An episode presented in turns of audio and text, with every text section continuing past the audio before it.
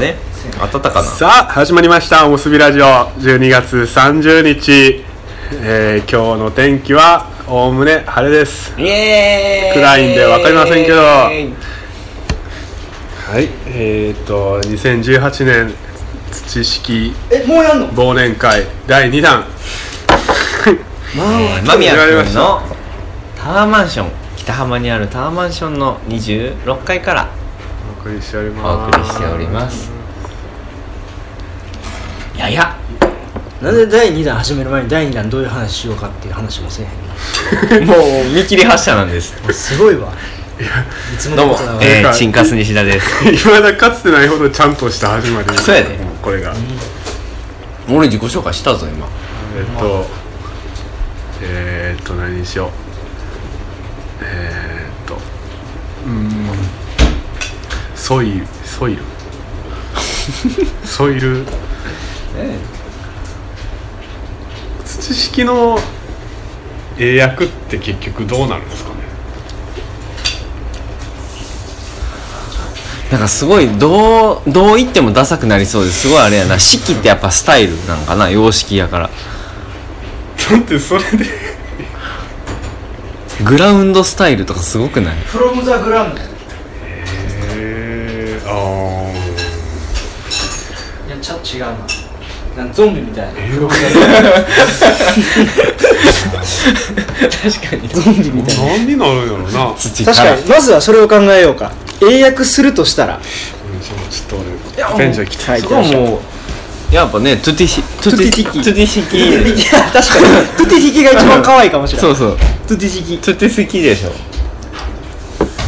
そこトイレなの？あ向こう。うん向こう。向こうがトイレ確かに土式難しいな。忍者式みたいなこ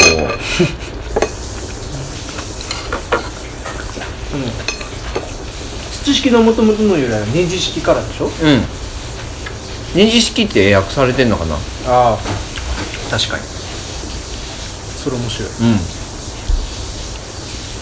柘義か柘義治のうん。ネジ式っていう漫画がありましてね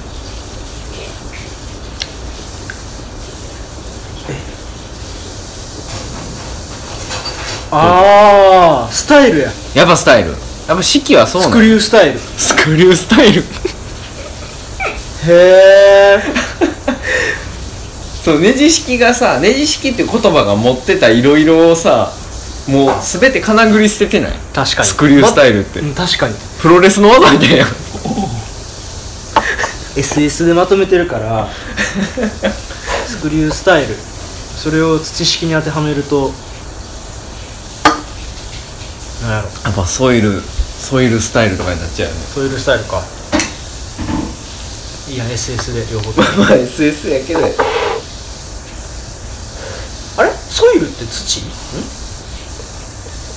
ソイル土。あそう。なのうん。塩やと思ってそれソルトやろ。たうーん！そう。だだ。から土しネジ式の英訳がスクリュースタイルやった。よそうやねんプロレスの技みたいやな言うとって。んえー、じゃあ何？ソイルスタイル。ソイルスタイル。ソイスタ？ゴイ捨てみたいに言うのだから副題考えれば。ソイルスタイル。なんやろ。ライフの歌詞 どないしても出さなってまうな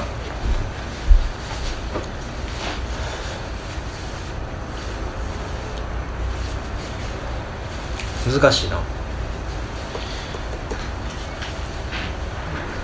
土式の土っていうのはそれについての土についてのなんかその、うん、今日はこっち OK まあ、寒く寒くなるけど。土式の土に土式の本の中で土に対する考察というか土に対するそういう視点ってなんか書いてあるの全部読んでへんから分からへんけど。お前全部読んでなかったの？読んでる読んでる。自体にはことは書いてないかな？書いてないな。だから土式の名前に関しては書いてないんじゃない？確かに。うん。何なん？土式の土ってそもそも。ちょっと適当や。うーん。まあでも実際の土ももちろんあるしあとなんか何？フード的な意味合いもあるし。だからそのソイルって訳すのは違うんかなと思ってて。うん。なんかちょっと概念化された土やもんな、うん。うんだから海外っていうか。あの和辻哲郎のさ「フード」っていう本あるけどあれはなんて訳されてるの、フード。フードってあれやなプライベートじゃないし。やっぱり日本固有の名詞っぽいよね。クライメンクライメートやったら。えー、なんか気候になっちゃうよなうんやっぱ。あんま土感がなくなっちゃう気がする。あれかえ土着とかに近いようなこと。トプリミティブ的な？プレミティブ土着はインインディジェナウス。うん。土着。いやいや。土着の？おもう一回もう一回。インディジェナウス。そんな言葉やったっけ、うんなんかあー忘れた。イ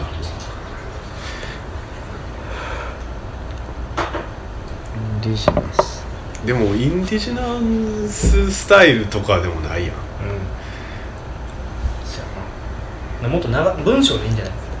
土着様式じゃない土式ダラダラダンダラダンダラダみたいなそやな、うんでもそこはやっぱ生命の断層としてのライフマガジンあー日本語でではもそう言うと生命の断層がかっこいいですけどライフマガジンって別に、そやもんなライフマガジンアズライフマガジンやもんなほんまやうんほんまや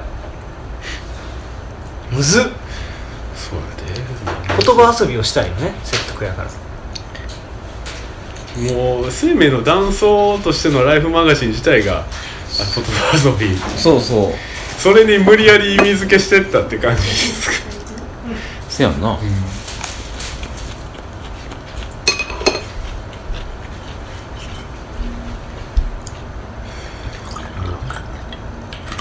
ほんで？英訳は不可能っていうことで。英訳不可能？分からんけど。まあ全然違ったタイトルになっても別にね。まあそれは誰かが勝手に言うんかもね。うん。うん。だからそろそろ英語にするのか中国語にするのか。ああその話も一回出てたね。俺が出したんやけど。その要は言葉を選ぶっていうことはそこの人にどう向けて作るかど要は何やったっけなんか言ってたよえ本を作るってことは向こうに知ってもらうだけじゃなくて向こうからもいろいろフィードバックが起こり得るやんか、うん本を作ることによってね、それが面白いよねっていう。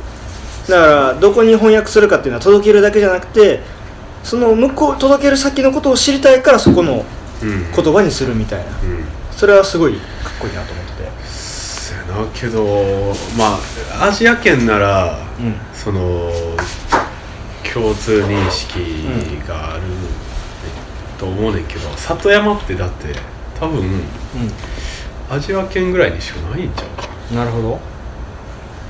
ヨーロッパのそのその森林とかそもそもその土自体があんまり豊かでない、あそうなんや。ああ痩せ痩せてるってこと？そう痩せてるからこそ人間のその何力が強まったというか人間でなんとかやっていくしかないみたいな。うん自然のその助けを得られないっていうその設定があったからこそこんだけ西洋文明って発展してきたんちゃうかなっていう気もししてて知らんけどさあんまり。だからそこで里山ってそのあっちの人が言われたとしてもえいまいちピンとけえへんのちゃうかなっていう気もする、なんかその文章で説明すればあこういう感じなんかなってわかるかもしらんけどそのね実際に実感を伴った理解ではなさそうって感じだな。まあそれはまあ俺らが西洋の例えば歴史とかについての読んだ時にあんまり捉えきれへんところと多分似てるのやんな、うん。西洋でそういう里山についての本とかそういう自然となんとなんちゃらかんちゃらとかってない？ないか哲学やもん。ねというかもうその西洋の今の西洋文明を形作ってきた哲学だとかその思想自体が、うんある意味こう自然と切り離されたうん。ところからなんか始まってる気もするし、なるほどなんかちょうどあの動画でそんな話してなかった？東と国分さんあしてたしてた。でそのドイツはその土に立脚した原理みたいななんかそういうのが好きみたいな話してたし、でギリシャは例えばピシスとか言ってたけどピシスってまあ自然やんな。ピシスとか言ってたけどガレー船ってあれやんめちゃくちゃでかい船、うんガレー船とか作るのにめちゃくちゃ木切り倒してたから木一本もなかったみたいな。うん。感じのところでピシスについて 考えてたぐらいやからだからそもそも土から切り離されたところから哲学スタートしてるんじゃないのみたいな話をしてたから、逆にピュシスなんかはそのピュシスがなくなったからこそピュシスについて語らなければいけなくなったみたいな感じもある、あれも概念化された自然やなその言ったら。なるほど。実際に目の前にだからそういう意味ではドイツに興味湧いたよね。だからハイデガーがノーフっていう。うん。うん。そうね。なんかでも土式が目指してるのっていわ今までの農夫の考えじゃないし。そうやな農夫ってやっぱりえまあ分かりやすく言うと観光農法に従ってる感じのその時のうん。主流であるそのね。言うたらなんていうか階級が下の方の人、うん。うん。やしだから、うん、あんまりねえ英語に訳してどうなんかなとは思ったりする。だからそれ、まあまあ。わからん。でもあのー何？自然農法を立ち上げた福岡正信の「わら一本の革命」っていう本あが英訳されて結構読まれてるへえそうなんや。うん。あれでもさ映画見たけど結構アジア圏の人よう出てるよ中国とか,、だうん。からそういう意味でこうアジアにおけるそういういやでも白人系の人らもめっちゃ来てましたよ福岡さんとか、あそう。ん、まああ。当時はあのヒッピー文化が盛んな時やったんでそことのその連携みたいなあパーマカルチャーーじゃないやっぱ。パーマカルチャーの一つの様式としての日本でのてかまあアジアにおける形？じゃあもっと最近じゃないですか。あれはオーストラリア発オーストラリア初やな。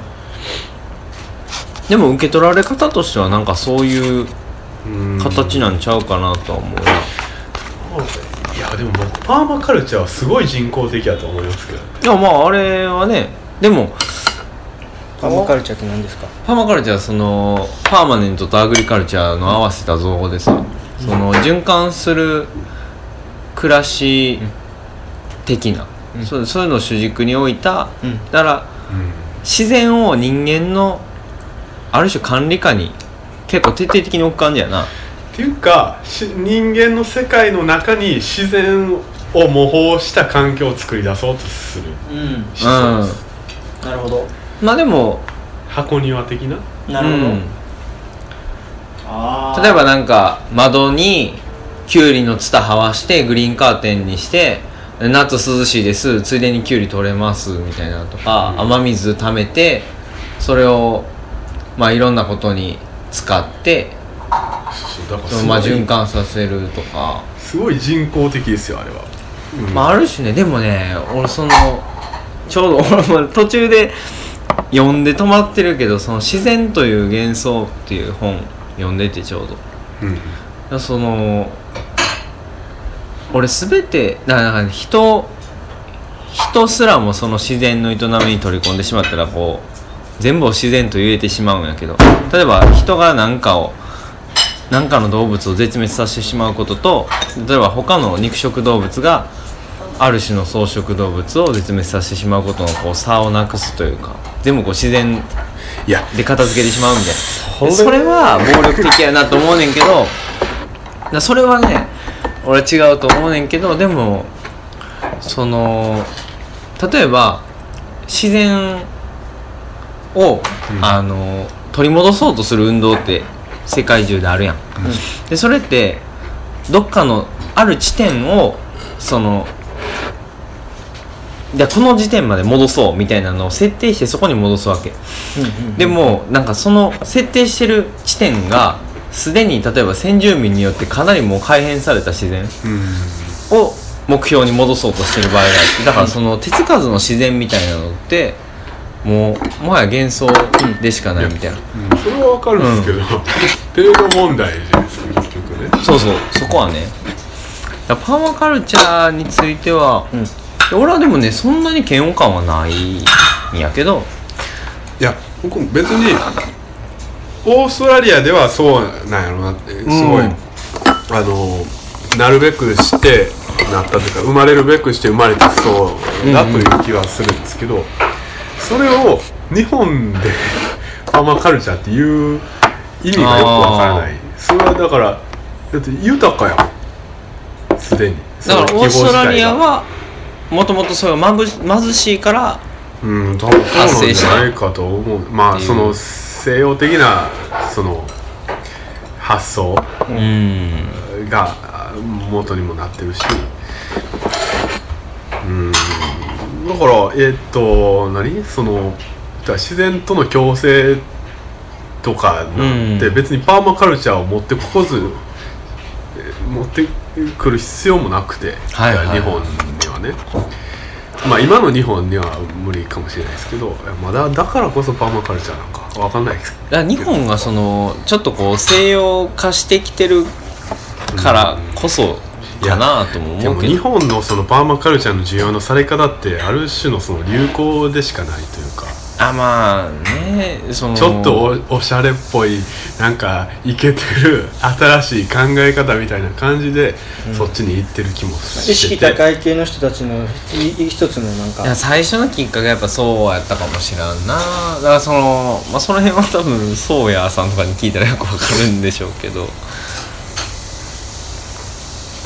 最近聞かないですねそうや最近そうやさん全然聞かないですね。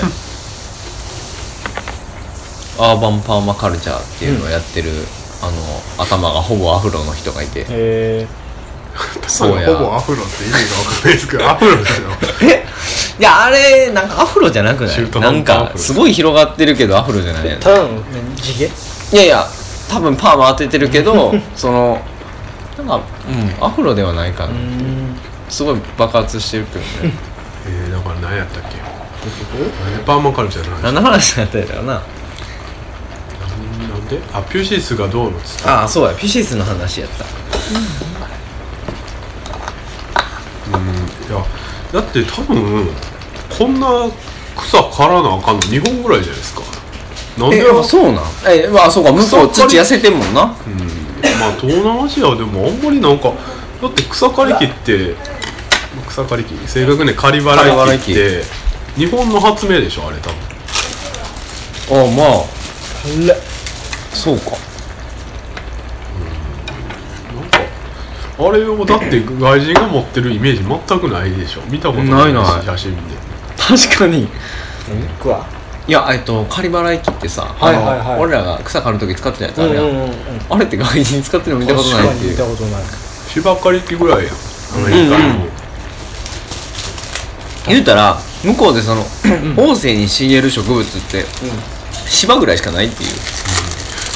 そうそう冷涼すぎて。えだから日本ほどこんな草バンバン生えてくる気候なるほどね。ないんじゃない？しその湿潤で温暖で。はいはいは知らんけどさ。雑草が少ないってこと？いや多いってこと。海外は。あうん。いやお多いねんけどそんなに何？強くない。アホみたいに生えてけえへんのちゃうかな。そうね。海外って雑草ってあるんだないある。それはもちろん。ウ言葉として雑草って雑な草っていう言葉。ィード。ウィード。ウィード？うん。あ雑草。なんだ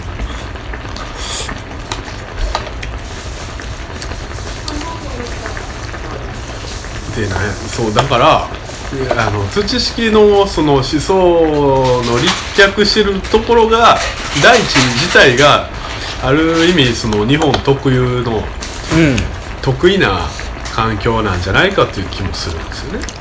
だからその果たしてう日本以外の人にその分かってもらえるのかは微妙な、だから翻訳可能なのかっていうところやん。なめちゃくちゃ注釈いるかも。ねそうやな。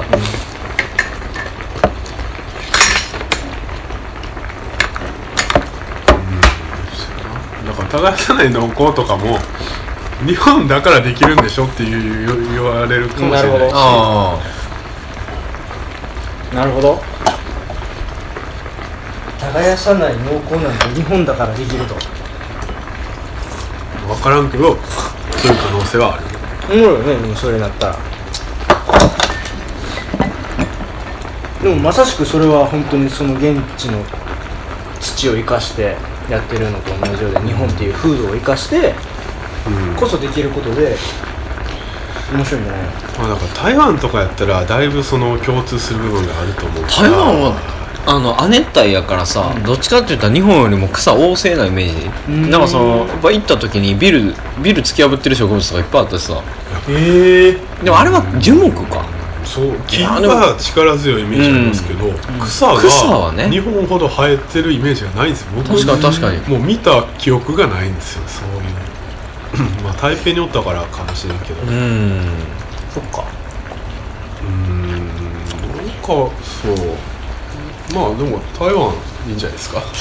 台湾だしね。台湾ってまた中国語とちゃう。よ一緒？中国やまあ語がなんか3つぐらいあるんでしょ。そういうこと。うん。そういやでもそうそうなんていうの？変換可能、だからまあ方便レベルやと思うねん。そういうことか。うん。コミュニケーションは全然多分取れるはず。それはもちろん台湾にしかない言葉とか文字あると思うけど。でもおおむね会話できると思うそう。まあだから気候も近いし、文化的にも近いし、あと何より俺が行きたい。いいや。台湾いいよね台湾の東部に行きたい。高尾。おういやちゃうんちゃう。あの本州何南へ。全然知らん。東部って全然その何？自然の残ってる地帯。あそうなんや。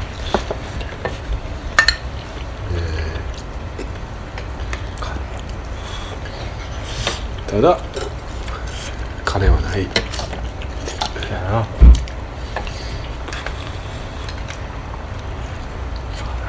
金はね働かんと金は稼がれへんからな。行きたくないな。行きたくないなほんまに。お前がそう働きたくないなって言ったら本場っぽいからやめてほしいよ。いやほんまに お前らそのチン仕事が嫌ってやつやろめっそう。それでいいのちゃ美味しい。うまっ辛いわ。そう辛ないやろそんな。ほんま？なんかええよなそのキムチ鍋しようよってなってこうキムチ鍋の素が出てくるんじゃなくてねちゃんとちゃんと。作ってくれるところが一応昨日から出しとってたもん。そうなん、え昆布だしで。そうなん？それは美味しい。えごめんね。謝るとこじゃなくて。ありがとうでいいや。はい。この魚はタラぱ冬たらやな。そういやキムチ鍋を食べてます。あ。っていうか土式のばっか話ばっかりしてますけど、なんか最近土式の話しかしてない気がする。それは良くないと思う。なんでええやろ。もっと何プライベートな話をした方がいいってこと？っていうこどうぞ皆さん喋ってください。ご自分の特にないで。と俺は電波に乗っけて話したいことは何もない。むしろ乗せたくない。お前が何者なのかみたいな。いやそもそもまあそのね。あラジオのリスナーって多分非常に少ないと思うんですけど。お前が何者なのかって多分本当にあんまり知られてないとこやなきっと。土式の5人目のメンバー。役割はない。何やったっけ？お手伝いやっけ？主催者。補助。補助補助補助ってさほんまになんていうのあのバイト募集してるところに調理補助って書いてるとか、そういうレベルでしか見たことないもんね。そうそう皿洗い役みたいな。そうそう。うん腹を洗うことはしない。要は偉そうになんか横から口を挟むのが好きな人みたいな。う んそういう感じ。っていうなんていうんだろ間宮うだから君です。はい。つまりえ姑？なんなんなんて言ったらいいの姑な秘書？秘書でもないな。そんなことそんな俺細家かく政婦いや違うもうちょっとさ何？おつぼね？何？なの難しいただのまあたまにいる人や。7年ぐらいおるバイトリーダーみたいな。そうやねそういうことや。そういう感じや社員ちゃうけどめっちゃ重面倒宝みたいなされる。なそんな感じ。そうそう。でも仕事はたまできる。にたまにいおったらそう。助かるだからその店長が23人変わってる間もずっとおるやつやんな、でバイトっていう。えでももうちょっともうちょっとあれちゃう？正規メンバーちゃう？所提供役みたいな。いやもうちょっとちゃんとしてる気するな。でもね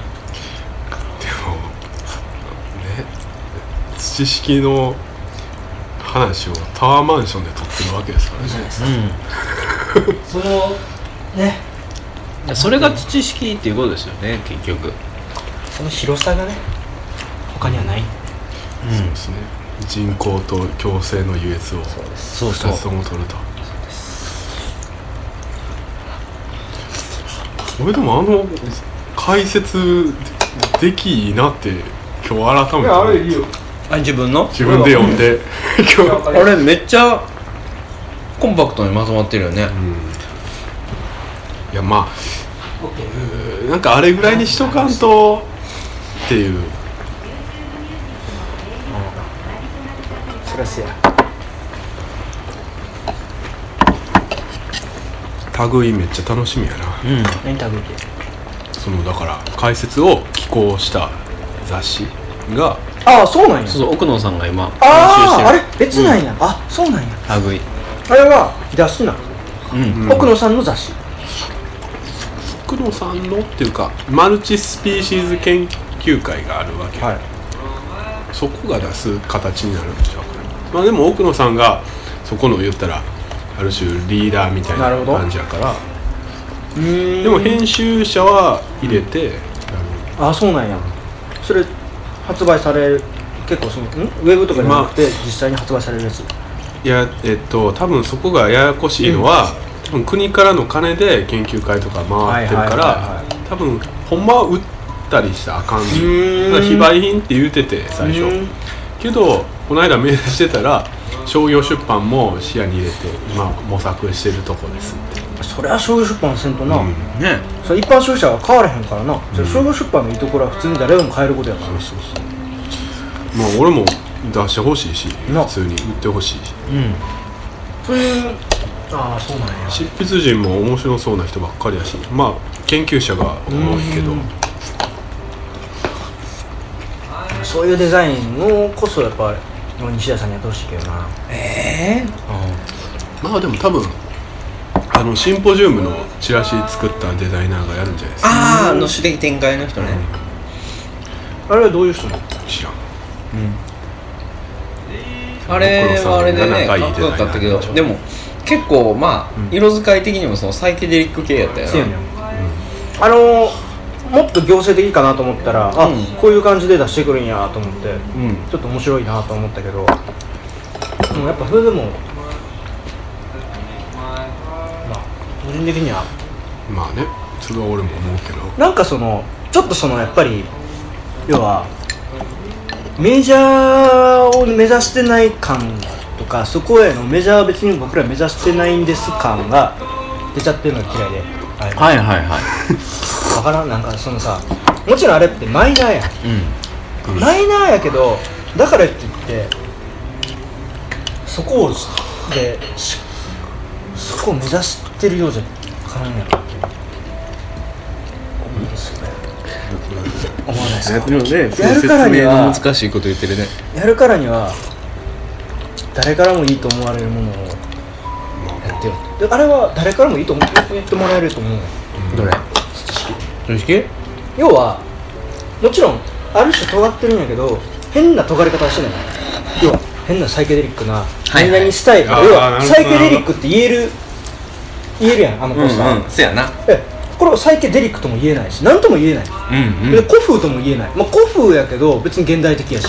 そうそこそこ大事。そう。でそこ大事。あれはすごく要はあこれってこういうスタイルのデザインねっていうのがせやな。あのサイケデリックのやつはそうサイケデリックわかりやすいね。って言えるのが僕はすごいすごいそういう安直なデザイン嫌いだから。でやっぱそこが好きな人じゃないと来ないくなる、うん。逆に言うとターゲットをものすごく絞ってる？はいはいはい。ターゲットを絞るっていうのはなんか問題な。っうんわかるけどなそれは、うん。てすごく僕は思う、まあじゃあ奥野さんに押しときましょうか、いやいやいやいやほんまいいと思う西田さんのデザインすごいいいと思う本当になんか忙しいね。ちゃんと綺麗にしっかり誰もが手を取りたくなくなるようなことはしない。まあでもそれはやっぱりね西田さん自身の幅の広さあそうそうそうのなせる技なんだけどマジそれ大事だと思う。でもまあ余計なことはしないっていうのはね、すごいこう意識してるとこやけど。まあでもそれでもちょっと対応する幅は広めやけどな、でもそういうデザインをできる人って、ままあ、あと、まあ、オリエン次第もあんねんけどオリエン社が悪い場合も多い場合もはいはいはい。多いと思うんだけど、でも結構な翔平からは丸投げやもんな。だからそれはもう、ね、でも丸投げでも OK 分かってるから。そこは、逆に何も言わん方がええっていうところもあって、絡まり合いはすごい僕も気に入ってて、うん、あれはすっごいよかっこれはもう紙の選や択からしてもうね全部ハマって多分る実物見た？実物見た？もちろんもちろん。俺いっぱいポスターあのあそうかそうか。現場現現場で貼ったから。あそうや言っとったもんな、うん、あの紙がねよくこうすり込ませてボコボコにして貼っといた。あそう。すごいよかった。かっこよかったなあれ。めちゃくちゃかっこよかったあれ本当になんかでもデザインって大事やな。けど熊本にはちょっと早かっ早い。た ちょっと早かっ本当には早いよ。た残念ながらね。あれ東京やったらもうちょっとね茶を刺され方してた熊本ってほんまにそういうファッションとかそういうのめちゃくちゃ先端で実は。なあ熊本結構いいお店あるよね。聞いてたけど。日そう。そう本で一番初めてできたセレクトショップは熊本。そうなの？で熊本にその何やったっけ？なんていう名前？パーマネントパーマネントモダンっていうセレクトショップがあってでそこみ東京のショップとかもみんなそこで何を売ってるか見て東京でショップを出してたぐらい。なるほでは日本初のビームスやったっけ、が熊本にあ東京の次の地方で熊本にできたのはそのパーマネントモダンがあるからとか。すごい影響が強い。どなんでやろうなじゃあ。なぜだ？まあ個人の才覚 そこは広ま広まなかった。この普段の素行の悪さが出てしまいましたね。出えへんやろそんな。まあでもやっぱ今後ともやっぱデザインに関してはデザイン面文章面思想面なんか強くなるなと思うけどね。元からもうね制作人自体が幅広いから、まあ確かにそのね点強いその全員が例えば同じようなフィールドでやってるやつやったらこうはならんかったっていう。でもともと求めてた土式の土式っていう活動の全体像としてはそっちやってんな。同じ場所に住んであ確かに。うん。そうそうまあ同じ地域に住んで同じように作業する人たちとしてこう土式っていう団体を作りたいっていうのは大昔にあったっていう。大昔でもない。いやまあ紆余曲折してる中の一つでしょう。んですけどまあいろいろ模索してた時にそういう考えに至ったことはあります、うん。けど現実的に人は集まらないので、うん。結局俺も知識入れる前とか奈良よく行ってたけど結局はもう旅行客にしかなかったから。でもそれはあれじゃう翔平以外の全員がそうじゃん、うん。まあいいんじゃないですか？観光客の哲学じゃないですか？ということで観光客の哲学に入る前。俺読んでないって。そうやえつまり何を書いてたのこの人は？観光客の哲学。えっとまんまの半分ぐらいでないもんなうん。いやでもだ第1トルしか部と第2部でもう第1部は半分ぐらいまでなんですよ。そこで観光客の哲学については大体語られてる。そう何を語ってんの？言うたらえっとねだから今ナショナリズムだ。グローバリズムだ。ある種その対極にあるはずの動きが同時に語られてるやん。はいはである時はその、まあ、トランプが当選したとか EU あの離脱をイギリス国民が反対したとかん賛成したんか男性とかでそのナショナリズムの時代とか言われるけど別の時にはグローバリズムだなんかって言われてると。ででもそれは実はどっちかではなくて両方なんだと。東博樹は言うててそれを二層構造って言ってるけど。でその相入れないはずの2つのその動きが同時に並行して進んでるっていうのが現状だと。うんで でえーっとそれが歴史上得意なのは今までのその近代